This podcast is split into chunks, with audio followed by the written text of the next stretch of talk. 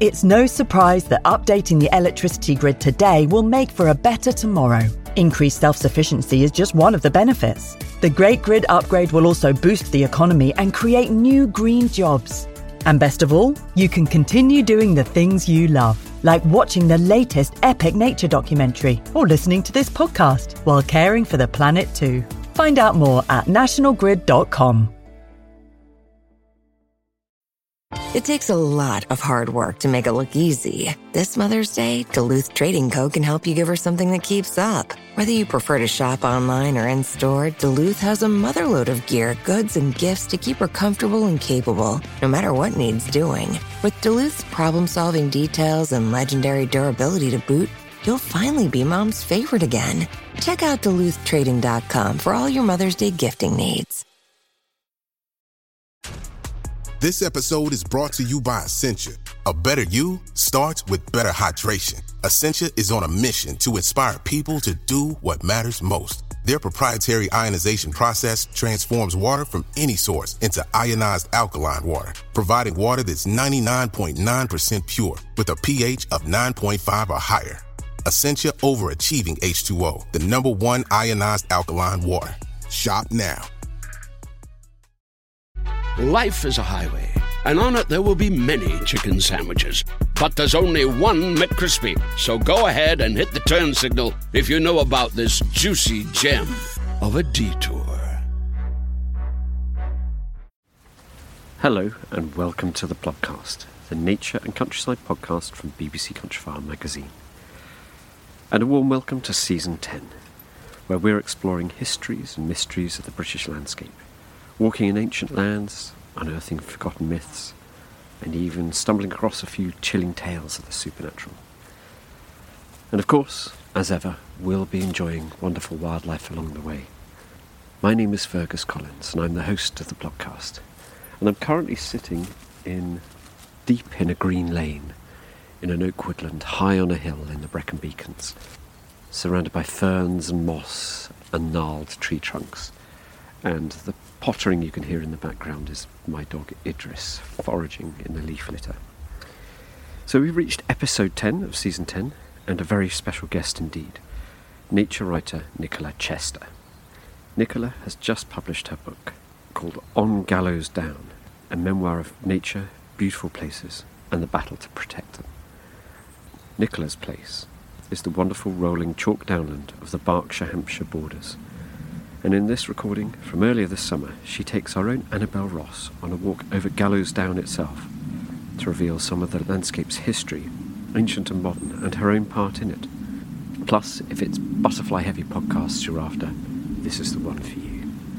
Nicola's book on Gallows Down is published by Chelsea Green Publishing and is just out now in the shops. Please don't forget to leave likes and reviews on whichever podcast provider you use, and you can send me messages anytime to my email address, editor at countryfile.com. We're here in the North Wessex Downs. Um, we're right on the border actually of West Berkshire, Wiltshire, and North Hampshire. Um, and I'm going to take you up to the top of a hill where apparently you can see seven counties on a day like this. Wow. But we shall we shall see. The far distance there is the Ridgeway, the ancient trackway, Lambourn Downs, um, and you've got uh, the Uffington White Horse is on the other side of that hill over there. All of that is Berkshire. Yes. Okay. Yeah, or you're just into Oxfordshire actually there. Okay. They stole the horse from us a few years ago. Oh, right. That's brilliant.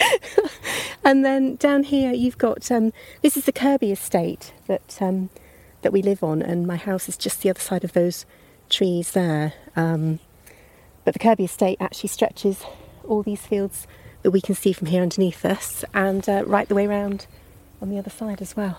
And Um, you, you've lived there for forever. Uh, I've lived there nearly 20 years, um, but I've known the place forever. And so, where are we going to be walking today? So we're heading up to um, a local, I, I sort of want to say beauty spot, really, um, but it's much more than that. It's known locally, it's got three names actually. Um, the hill we're walking on is Gallows Down, but it's also known as Inkpen Beacon um, or Coombe Gibbet because at the top of the track we're walking to, sort of on its high point, although it's not the highest hill. There's a helicopter going. So it's, it's somehow a very noisy helicopter, but I think we can we can carry on. I think. Okay. Um, so we're walking up the spine of the chalk track um, to a long barrow on the top there, um, being joined by a party of jackdaws as well. Um, and the, the long barrow is actually on the border of the old boundary between Hampshire and Berkshire and the boundary between two parishes, Inkpen on this side and Coombe on the other, which we'll, we'll, come, we'll talk about later because it's quite interesting. Um, but on top of it is this uh, double gibbet or, or gallows, um, which has quite a story attached, which I'll uh, I'll tell you about in a minute. when we get there. Oh, okay. And you have walked this area since you were a child. Is that right? Yes, yes. Um, I've grown up in the area, but um, I think probably first started to come here when I was about 11, I think. Um, and it's a sort of landscape that doesn't leave you. it, it's, um, it draws you in with its, um, its stories and its wildlife. And yeah, it's very much um, where my heart lies, I suppose.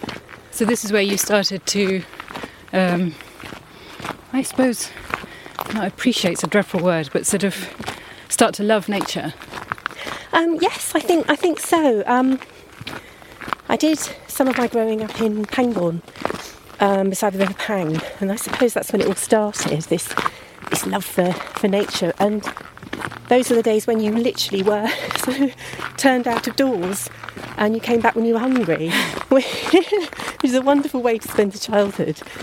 Um, and then we moved to Greenham when I was, gosh, about about 11 and we used to come up here for walks um, and uh, it's quite a story with Greenham because it was this wonderful wild moor this open common land um, and I suppose when I was about 11 or 12 fences went up um, and uh, 96 cruise missiles came in and of course yeah huge fences they even had a, a shoot to kill policy at the time um, so it had quite an impact on um, certainly my wanderings anyway. Oh my goodness! So you really remember that clearly, obviously. But how did your parents react? Well, I think um, I think they're very practical. Um, I know growing up in that era, the fear of nuclear war um, was probably the biggest thing. We thought that's how the world would end. Um, but living so close, my dad used to laugh and say, "Well, look, we're so close. You know, there won't be time for a four-minute warning. You won't know anything about it." And actually, I drew a lot of comfort from that. It'll all be over very quickly. was, yes, it- absolutely. 96 missiles. So you, I maybe we're going to come to that later, but just were you involved in the protests? Did you chain yourself up as a child to the uh, to the gates of Greenham Common? No, I wish I had. but um, I think they were there for a long, long time, the peace women, um, and I had to pass them on a regular basis. And I think much of the community, to my great shame, really resented them being there, but they resented the Americans being there as well. Um, and I just found them fascinating and really, um, really inspiring. That tenacity. Um, and I remember as a child just feeling that it was wrong that they were treated in that way um, by the local community, but also, I suppose, you know, the police, everybody was against them. And I kind of felt that I wanted my common back too. so we had a lot in common. And as the years grew by and I suppose I matured, um, you know, I, I sided with them and um, would go and chat to them and them packets of biscuits and, you know, the little support I could offer.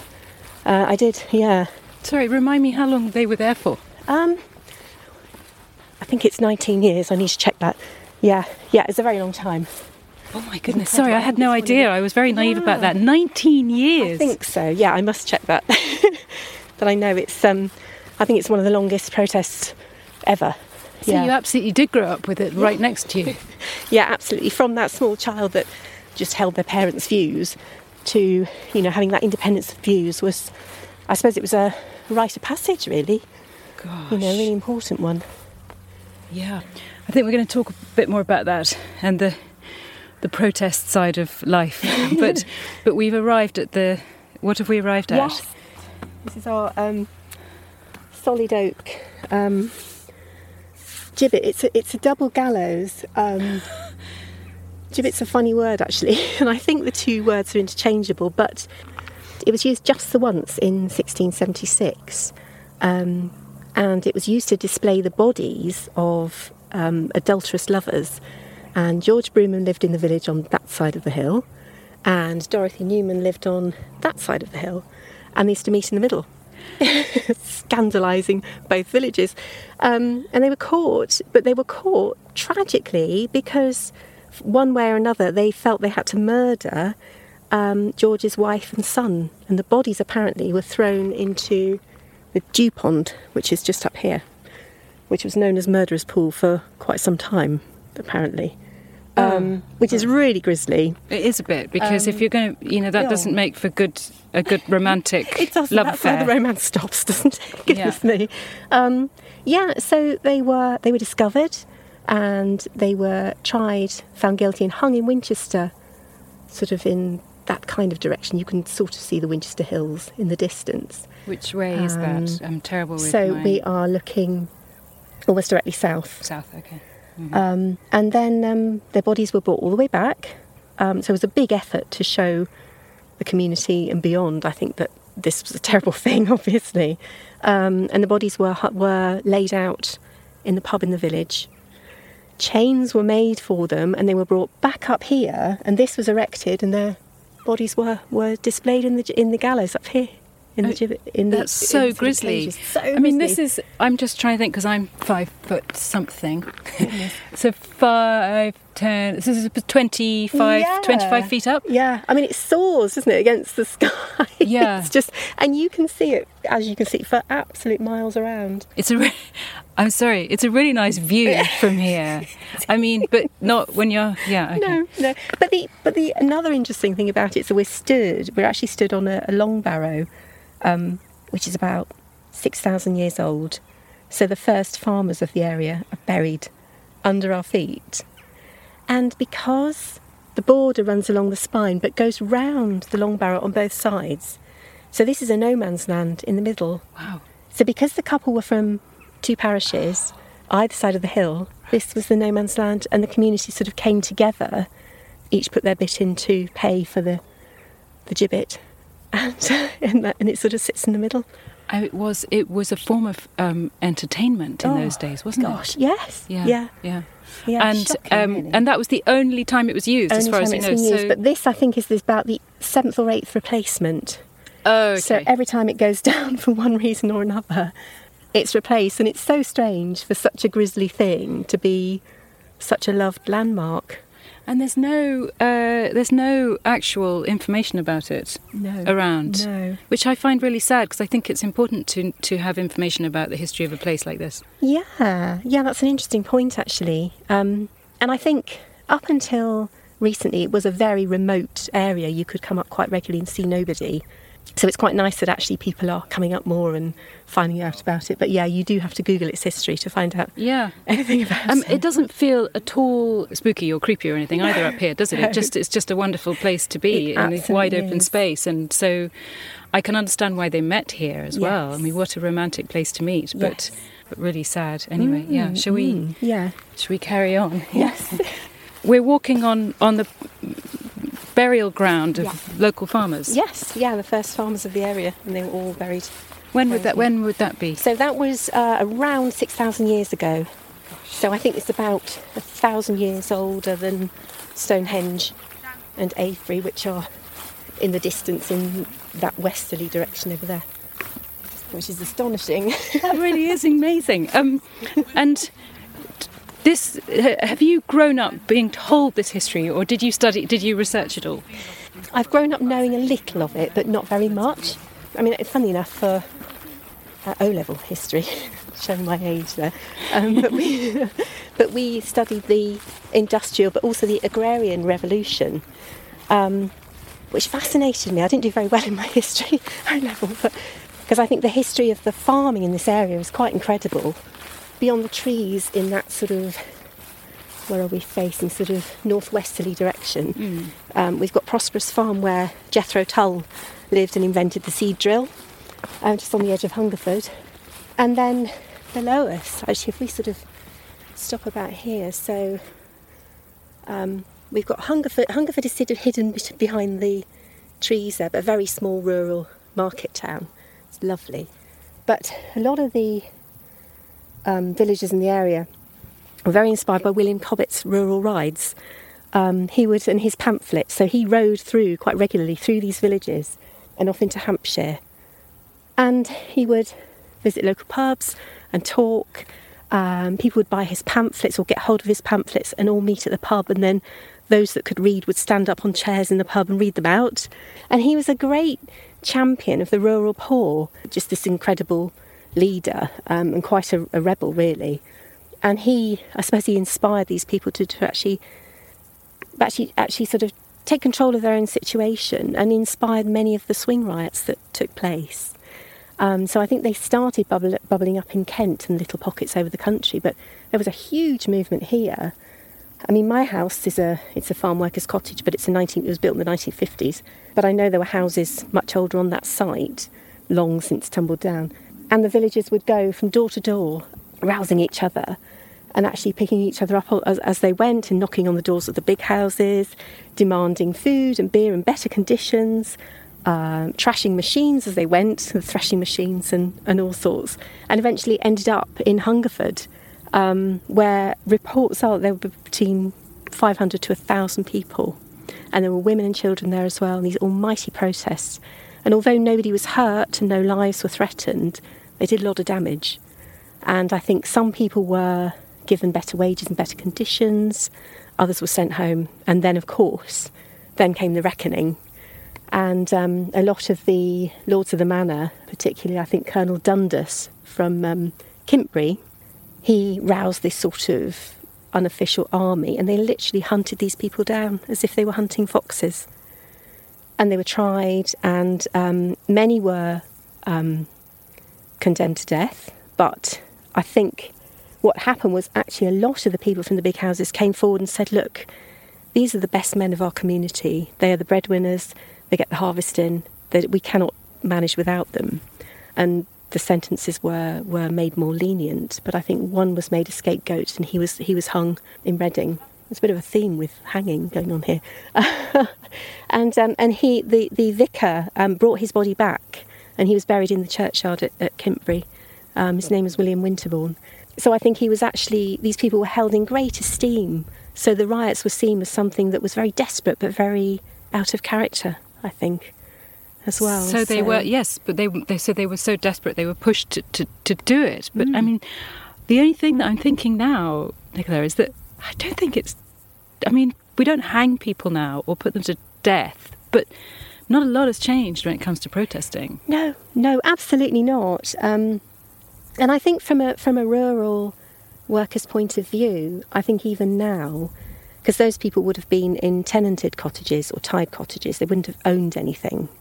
And I think although there are better conditions now, no farmer or shepherd that I know locally owns their own house. So they're either in tied accommodation, the, the house comes with the job, they're tenanted, or they're in the nearby towns living in council houses, still working the same land. So in those ways, I think not a lot has changed.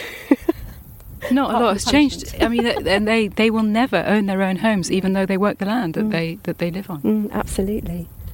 I think that um, spirit of dissent and protest, it does feel really strong around here. It feels like it comes up from the earth.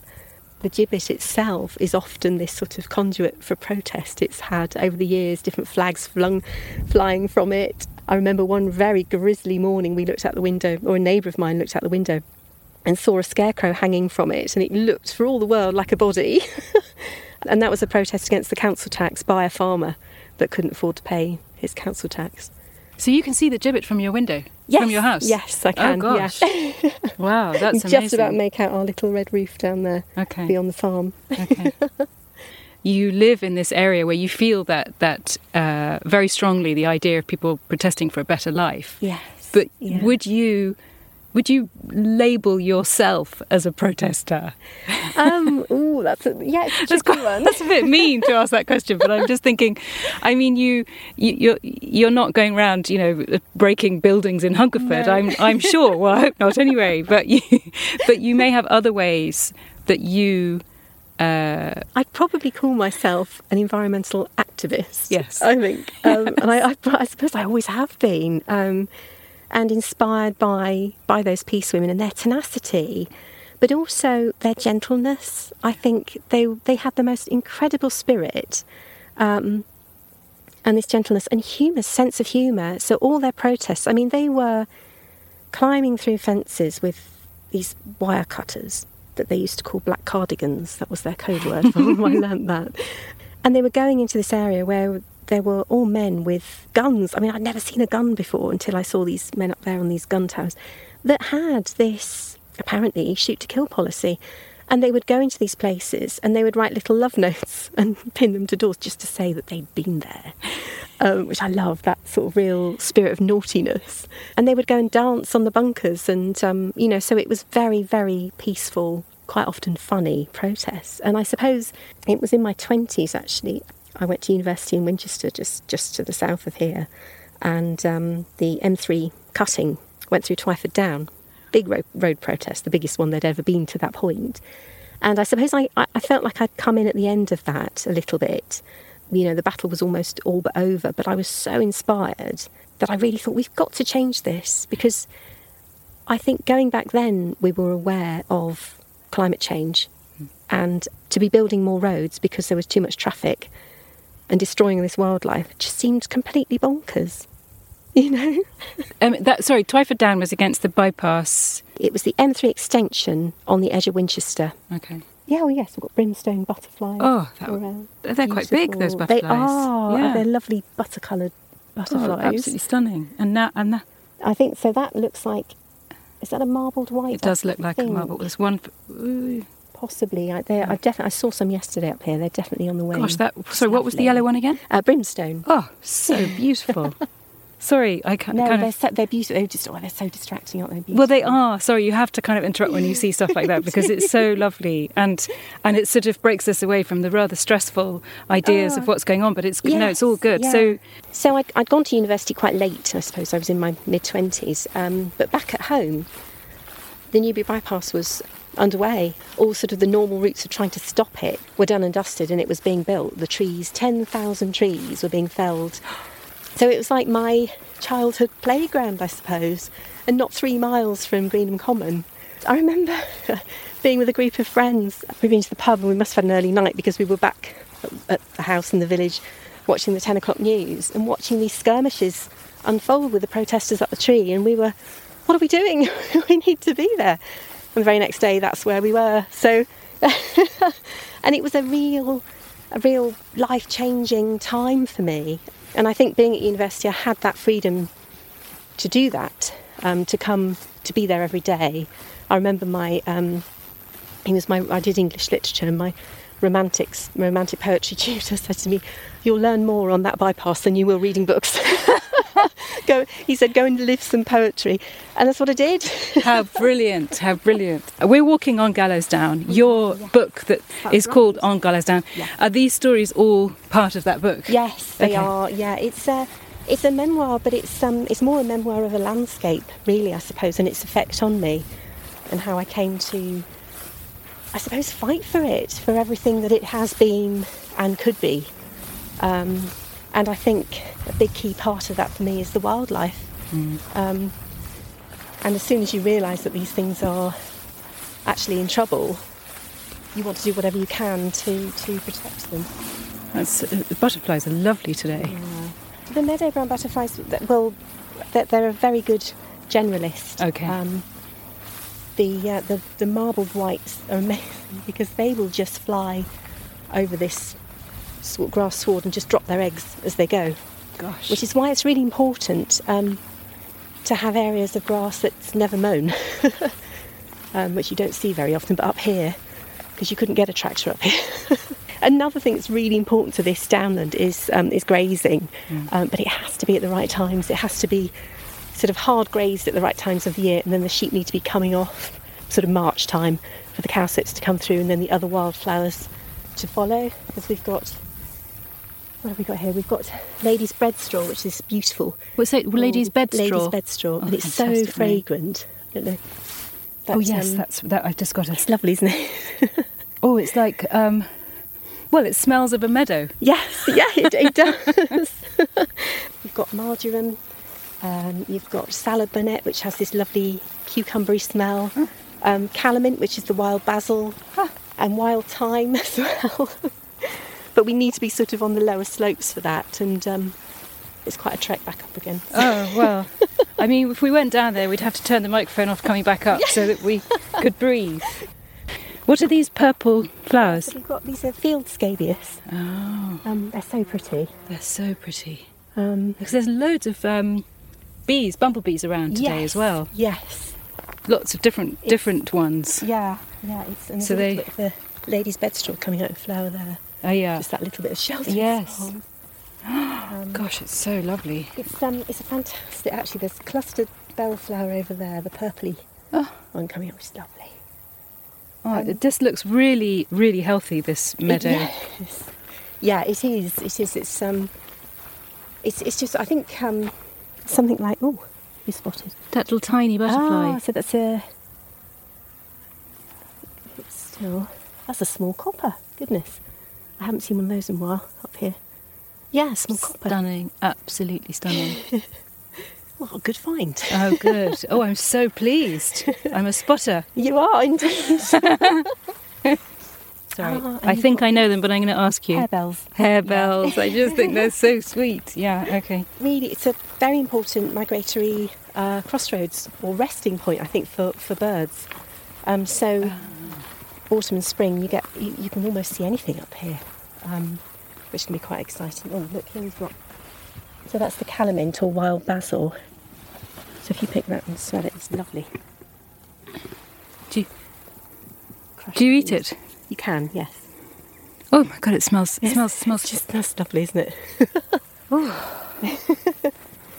And we're gosh, we're so, and it's a beautiful day. Yeah. And here we are, and the rain has stopped. Thank Yes. goodness. so we're very, we're very happy. Um, and- so the birds, although there's of, there's quite an absence of birds today, yes um, but it, but more in the autumn, spring and autumn. Yes, yeah. I mean, the you. Um, I suppose a few weeks back it would have been full of skylarks. There's a lot of skylarks up here, uh, meadow pipits as well, willow warbler, all sorts, all sorts of um, linnets, big big flocks of linnets. But I think the heat of the day is probably probably hiding out somewhere in a gorse bush. yes, fair enough. That reminds me because you, as part of that um, collection of bird love letters to birds, is that right? Yes, the Red 67 Thank collection. you. Red 67. You chose a woodcock. Yes, yeah. When I first moved here, um, nearly 20 years ago, we used to get them breeding around, and uh, I'm not entirely sure they do anymore.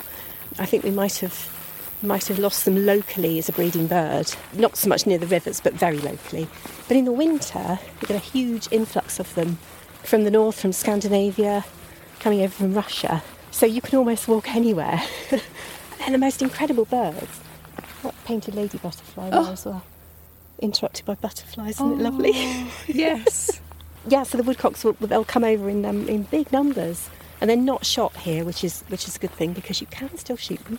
Yes, I thought they were. Sh- okay, so but you can still, but not round Not here. Not here. They're not shot here, which is a which is a good thing. Um, but the hill you can see in front of you is called Walbury Hill, um, and there are loads there at night, along with other waders such as golden plover, uh, snipe, and even ruff, which. Yeah, by, by all sort of all the guidebooks shouldn't really be there. so it's a, it's a real magnet for them. You, Um, is this curlew land? uh, very occasionally. Hmm. We do get stone curlew. Um, we've got a few. There are a few plots on the estate that are kept, um, especially for them, Oh, good. ploughed in a certain way and left, which is wonderful. Yeah. Um, and I think we had chicks earlier this year. I didn't get to see them, but um, the curlew would have been here 30, 35 years ago, but not anymore, or very rarely. You, you can you you might hear one, but um, yeah, we've lost a lot of birds. I think. Does the woodcock have a call that you're prepared to um, try and imitate for me? for us, for us, for, for, for us listeners. Well, it does in spring when it, it does this fantastic roding display, which um, the word roding I think only applies to the woodcock, and it sort of will fly around with its with its big long beak or bill pointed to the ground, and it has this sort of really froggy sound in it and this squeal. so it's like a or or or. That's so brilliant. the squeal wasn't quite right, but it but it's so distinctive and it's quite subtle. But once you've heard it and you've seen that bird, you, you don't forget it. This is. The, did you say it was the mating call? Well, it's it's like a display call. Display so they'll call. fly around in circles to attract female and just Mm. just protect their plot. And we get um, a lot of red kite over here as well. Um, occasionally goshawk in the woods, which is very exciting. and. Amazing. Peregrine falcon sometimes. Oh, you do Yeah. nesting. Um, I don't know about nesting. They probably do, um, but I've never, I've never found or known where a nest is. But we see them hunting up here sometimes, which is fantastic. Um, am I right in saying that if you see buzzards and and falcons and um, kites, if they're hunting up here, then you've got a good ecosystem? Is that fair to say? Yes, yes. Um, I would say certainly that would be the case with birds like the peregrine falcon, um, sparrowhawks, goshawks, even. But I think it goes back to the pheasant um, farming, if you like. And I think that numbers of buzzards, kites, ravens, the other corvids are probably kept abnormally high because there are so much there's so much carrion about to be had from dead pheasants. Um, so that can be that can have a knock-on effect with things like lapwings, you know, and, and that, that it's not just the aerial predators as well. It would be well probably foxes as well. Some argument there, yes. But yeah, this is open Sorry, yes. land. This is Open access land. It's open access land, but it says private, no public right of way. So, is this the kind of thing that might set you off on a kind of Yeah. protest? Do you chain yourself to that fencing? This is my Yeah. not today. Well, Um, I think it's uh, yeah, but it's that's a very good point because I think the beauty of protests, particularly modern protests, is there are so many things that you can do within your comfort and within your reach. You know, not everybody, you know, people have lives, jobs, families, all sorts of things. Um, you know, which means that they can't spend their time, you know, sitting in front of a, a digger or or down a hole. You know, those that can, brilliant, and we can support them. Um, but I think just to do what you can is really important, and that actually might be as simple as showing, pointing something out, show, showing sort of something. Gosh, you know, if you're in the middle of a town and you have to spot peregrine falcon, which is quite likely these days, be prepared to embarrass yourself and share the world. Say, look, that's the peregrine falcon. That's the fastest animal in the world, up there in our city, and that it, that's activism.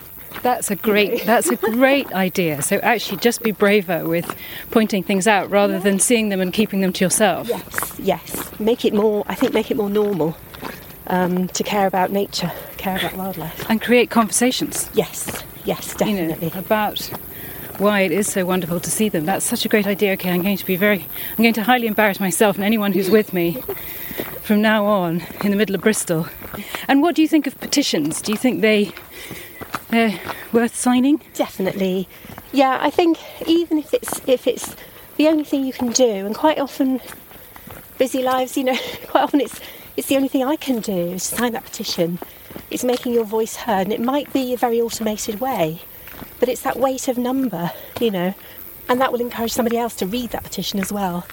You know, the wildlife crisis goes hand in hand with the climate crisis, um, and I think the more we see people needing nature, reading out, reaching out to nature, as we've done through the pandemic, and the more we see the effects of climate catastrophe, which we've seen a lot, you know, it's, it is it is happening.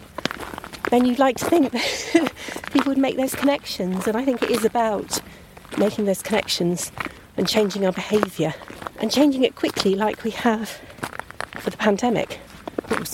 this, this? Sorry, white, another butterfly, but it doesn't look like a marbled white. So it's not. So that would be one of the white butterflies.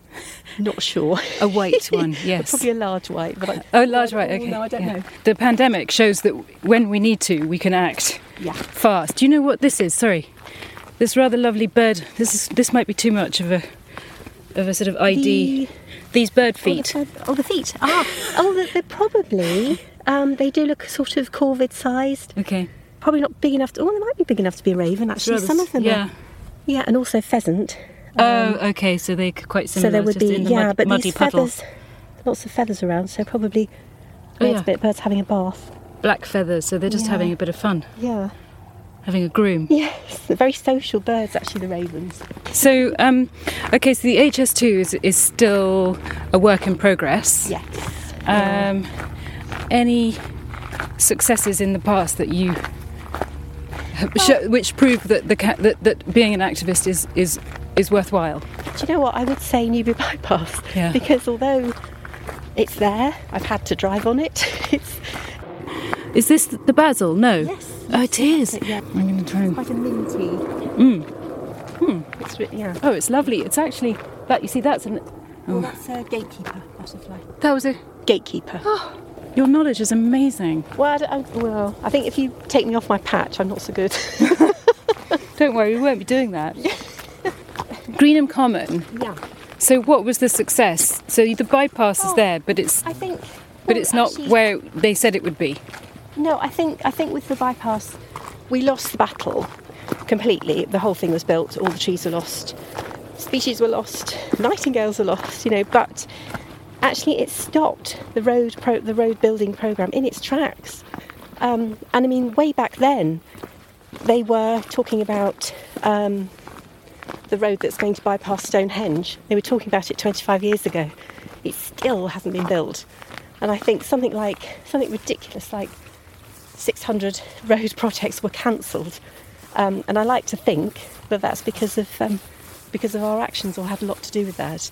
Probably the cost, um, because it costs an awful, lot, you know, an awful lot of money um, to get the protesters out and build the road. Um, but I think it, may, it gave people pause. You know, they were able to reflect on it, perhaps, and decide that maybe maybe there were other ways. Yeah. That, that, so it led the way. I think that's brilliant. Um, are we going Well, do you into the private? Are we going in here for for a reason? So, just beyond that brow is um, Triangulation Point, and that is the highest. Well, it's the highest chalk hill in the world, um, and I like to say that it's the highest hill in the south, but that doesn't include the moors of the southwest. so, if we if we don't include the Quantocks, and it's the highest hill in southern. England. Let's have a look. you like to climb the gate? Yes, yes, you go first. yes. I was always told to climb a gate on a hill. Absolutely. Good. Okay, country girl. Look, we're trespassing only to pick up litter. Well, you see, they were just picking up a bit of plastic. know. That's what we'd say. So it's worth it. So if we head out this way. So this is the hill that you can see all those waders on at night in, in the winter. So the ah. woodcock, the snipe, um, golden plover and ruff, which are, you know, extraordinary birds really to be up here. I don't know about a ruff. Is that R U F F? Yes. Okay. And they've got in their summer breeding plumage, um, so very much northerly birds or waders, you know, wetland birds. They have this fantastic sort of Elizabethan ruff. And they're kind of all sorts of beautiful colours, piebald colours. But Gosh. by the time they get here in the winter, they're a bit dull. Oh right. but nevertheless, an amazing. Looking a bird bit to rough. see. R U G H. Oh, so nice to see all these bees as well. Yeah. Bees and butterflies.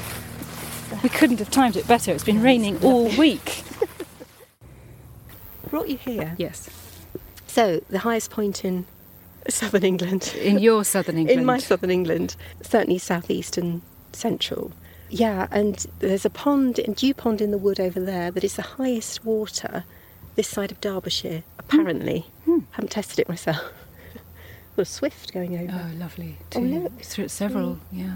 And they could actually, we could actually be witnessing them leaving, Leaving. which is, Yes. don't often see them up here unless they're coming On or going. way. Yeah. On so way. so this is yeah, it's quite an important hill, but um, it's 26 feet short of a mountain. Ah, it can't be given that um, important title then. No, no. So I think before um, the retriangulation of the 1930s, it was supposed to be 1,011 feet high, and they um, reassessed it, and it was it was lacking. There's a very famous there's a very famous story of that, isn't there, in Ireland or somewhere where Yes. there isn't there? Yes, where they is it a film with Hugh Grant? yeah, a film where yes, Wales. yes, yes, it's a film with Hugh Grant. How ridiculous! It's probably not even true. I'm so embarrassed now. Should have come here.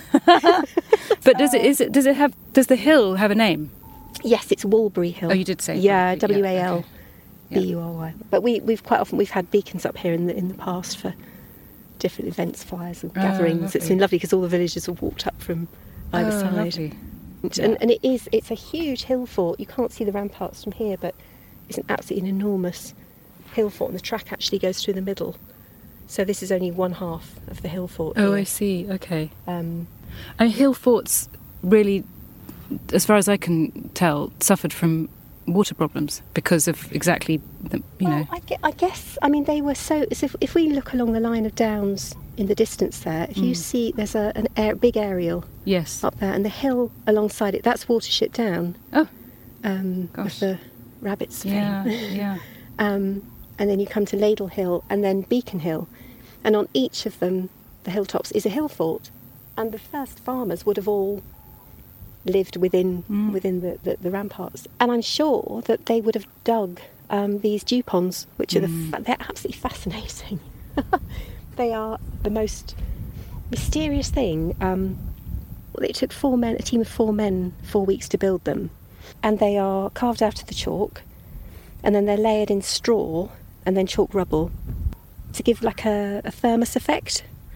And then the, the top layer is crushed. They would have driven horses or cattle around it to crush the chalk. And then water is added to make it like a cream. And then they would have sealed it round so it looked like a white saucer. let it harden, let it a few frosts go over it, and then it would just sort of naturally hold fill up and hold water. And they still do today. It's it's just extraordinary. And how they knew that and how they knew the recipe. It Yeah. sounds like sort of the first cement.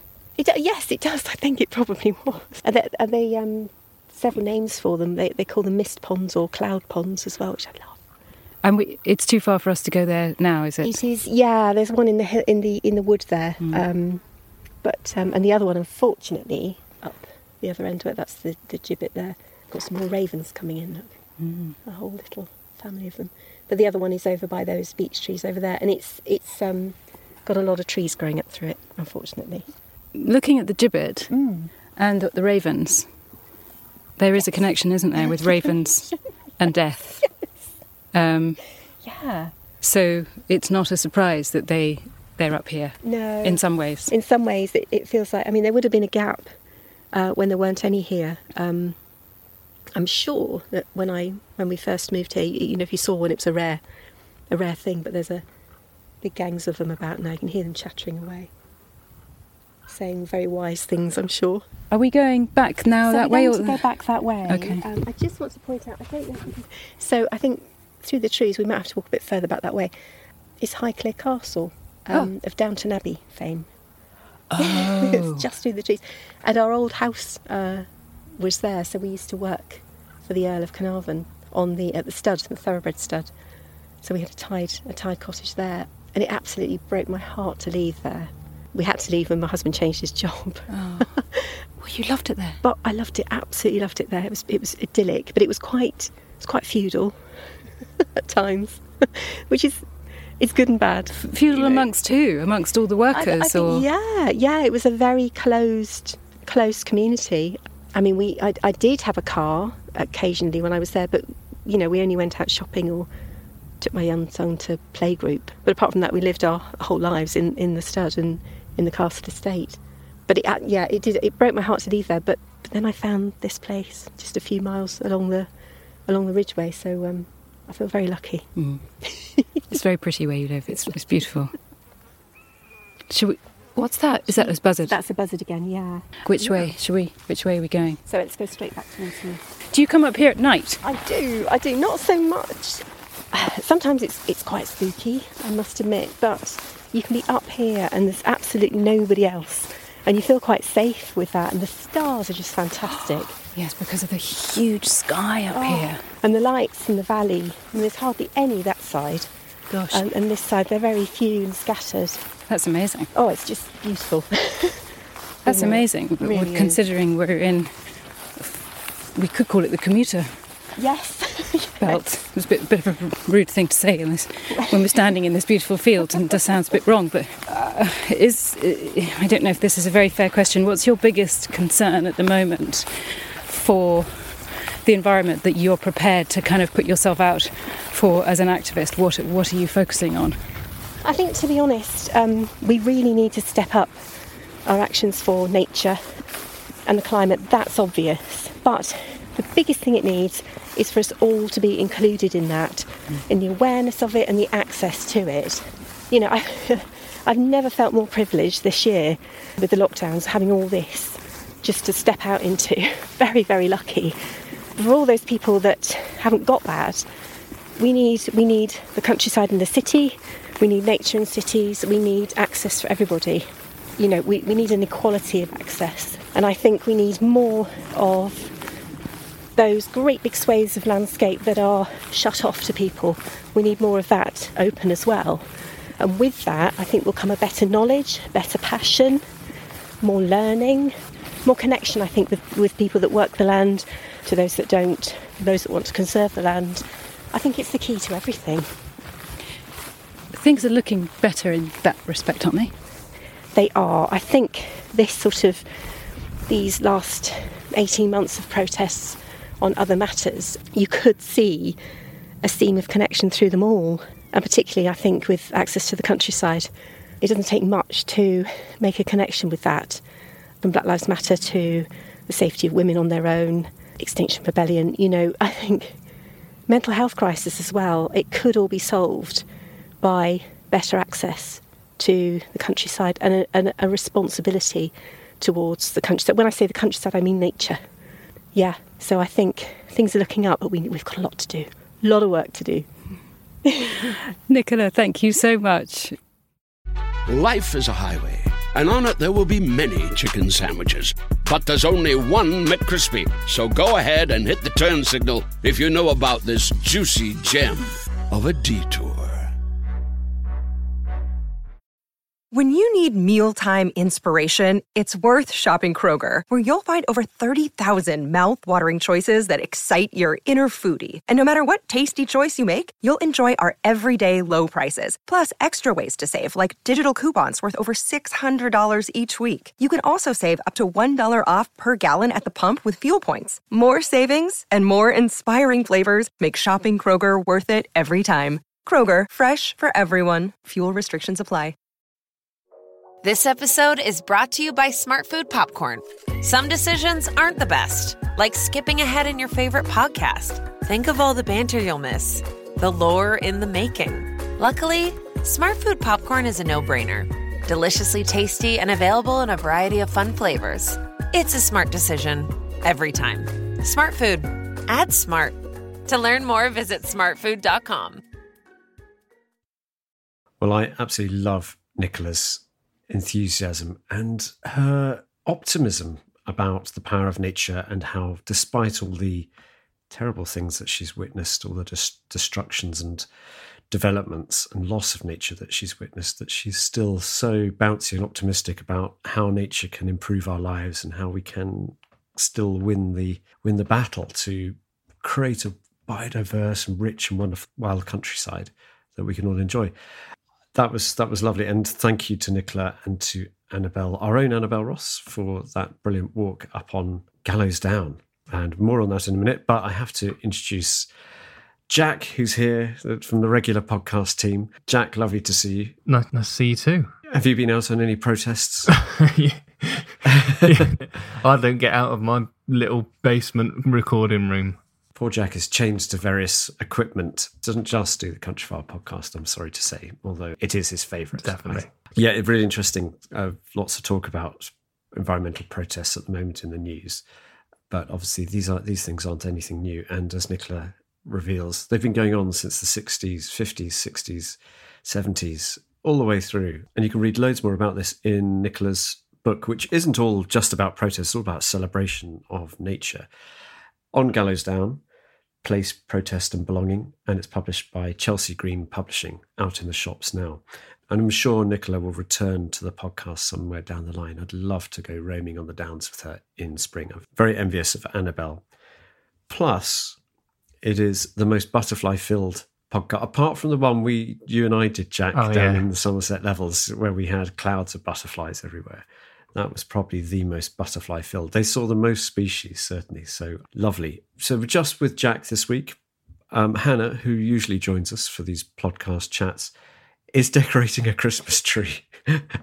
it being early, early in October. So we we will miss her this week, but um, also Jack and I can crack on and have a laugh ourselves.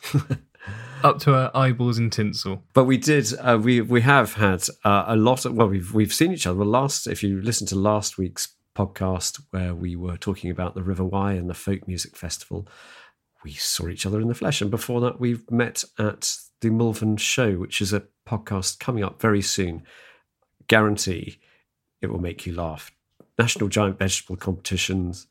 There are huge bulls, tiny goats, crazy stories all the way through, and we had a real blast. It's got everything in it. everything you can imagine. think- it's got it. As I was editing it, I was just laughing away. It was so funny, um, and nothing to do with us. It's just it was the it was just events. We were overtaken by events, and so that's coming up as part of this series. It's a sort of special, not quite history and mystery, though. It does deal with all the uh, an agricultural show, a country show like the Malvern Autumn, Autumn Show. It's full of history and full of stories of the countryside, so it feels appropriate. And anyway, on to this. We've got we've had lots of we've had lots of letters in, Jack Yes, I've seen it. The post bag is brimming. bulging, brimming, and bulging. Um, yeah, well, lots of I, obviously the the big cats podcast we did earlier in the in the month, um, well, back in September, has gone down really well. We've had a couple of well, why don't why don't you do one and I'll do one? Yeah. and we'll see where we get to. Do you want to, do you want to start? You've got one. Yeah, definitely. I mean, we. I think the ba- Big Cat podcast has uh, stirred up more debate and conversation than we've had with any other episode, which has been really interesting. And I think it's it's nice to see that people can just send their thoughts in, which is is great. And this is this is one of them. This is from Rod Harris, and uh, he's written in to say. One of the advantages of being retired and living in North Woodchester is that I can walk my flat coat retriever Jake around Boundary Court every morning. I have lived here in the village for 53 years and have walked every footpath, lane, and field in the parish and have never seen a big cat. Plenty of rabbits, deers, badgers, foxes, buzzards have crossed my path, but no big cat. I, too, like you, with the lack of any real evidence, am very sceptical about the presence of any big cat in this part of the Cotswolds. The only evidence I have seen are fuzzy photos and stories by men on the way home from the pub. In fact, I was the first person to discover the carcass, and my lab, Meg, had a good snuffle around the poor deer, which several animals had already had a go at. I also went to the meeting in the school, and the whole subject was very much hyped up by the believers, but it makes a good story while sitting round the fire in the Royal Oak on a dark winter's night. I'm very sorry you had a wet visit to Boundary Court. It's even more beautiful on a sunny day. And he even sent us a picture to see it in a sunny day. Yeah, slightly jealous of that. So I, um, really, Rod, thank you for that. That's really fun. I, obviously, you know the area where very well where James and James Fair and I walked looking for the big cat of the Cotswold, the Cotswold cat, and I think it's really interesting. You've added to the story because we talked about this carcass of a deer being found and people believing that it had been brought down and partially devoured by this mystery big cats. but it's just great hearing more sort of first-hand evidence that actually your Labrador Meg and other animals had already sort of met it. so we've had another email in from a lady who lives in Bath, so not too far away, and Bath is the very southern end of the Cotswolds, and she wanted to share a possible sighting of a large black cat that she had some years ago, and she says. In 2001 to 2002, I was working in Waterhouse, which was a residential home for the elderly nestled in the Monkton Combe Valley just outside Bath. I believe it's now a conference centre, but it's a lovely old building. I remember it being lunchtime, and I was helping a resident in their room, which faced towards the far side of the valley. I Remember just watching this large black cat meandering down the hillside. I could see it was too large to be a domesticated black cat. Had it been a small cat, I would not have noticed it, simply because of the distance between the home and the far side of the valley. To this day, I've never told a soul. People would probably think I was mad. It is something I'll never forget, and if anybody were to come to me now and tell me they'd seen a large panther type cat, I would have to believe them without a doubt, simply because I believe what I saw was indeed a large panther type animal. Good luck in searching for other sightings and stories. And I think this correspondent would prefer her name not to be shared, um, just because she says she doesn't want to receive ridicule. Um, you know, we totally. That's a really interesting email, and people are seeing things out there. I think specifically with the Cotswold cat, I think James and I got to the bottom of that story. But it's not going to end the the people believe they've seen something out there, and you know these testimonies they're heartfelt, they're genuine. It would be really interesting to to if if anyone else has seen anything around Bath or anywhere else. We, we're desperate to hear these stories because we'd like to sort of build a dossier of black cat sightings and perhaps investigate it further down the line. We've got endless podcasts to make, so we would like to keep it going. I think it's uh, interesting hearing it from people rather than. I mean, I, I know I've I've heard about people having sightings of the the big cats, but usually that's through a source that um, I may say is probably not the most reliable. A certain type of newspaper, let's say that. Uh, oh yeah, okay, I get you. But to hear it come from people and to hear it from your perspective, and it's from a letter written from you, it's not been gone through any editor or anything like that. It's quite interesting to hear your stories because I feel like you really can understand what you people have seen and and it feels more believable to me when you hear it coming from someone personally rather than in an article or anything like that. Yeah, really interesting. Well, both those both those letters are very sort of clear and honest and heartfelt, and both sort of show two sides of the same sort of story. So, well, if you do have anything, please send it to my email address. I'm Fergus Collins, but my email address is editor at countryfile.com because, as well as helping produce this podcast, I also edit the print magazine, Countryfile magazine. So have a look out for that in the shops. And uh, you can find us online at countryfile.com, where we also have lots of other stories about the countryside. And that's, I mean, that's pretty much it from from Jack and me this week. We've got uh, next week. I'm heading off with the editor of Who Do You Think You Are magazine, talking about magazines, where we're going to be searching for stories and tales, very interesting mysteries in a country graveyard. So that will be fun. Oh, well, that's it from this week's podcast. Thanks again to Annabelle, Nicola, and obviously to Jack for producing the podcast. And thank you for listening. Goodbye.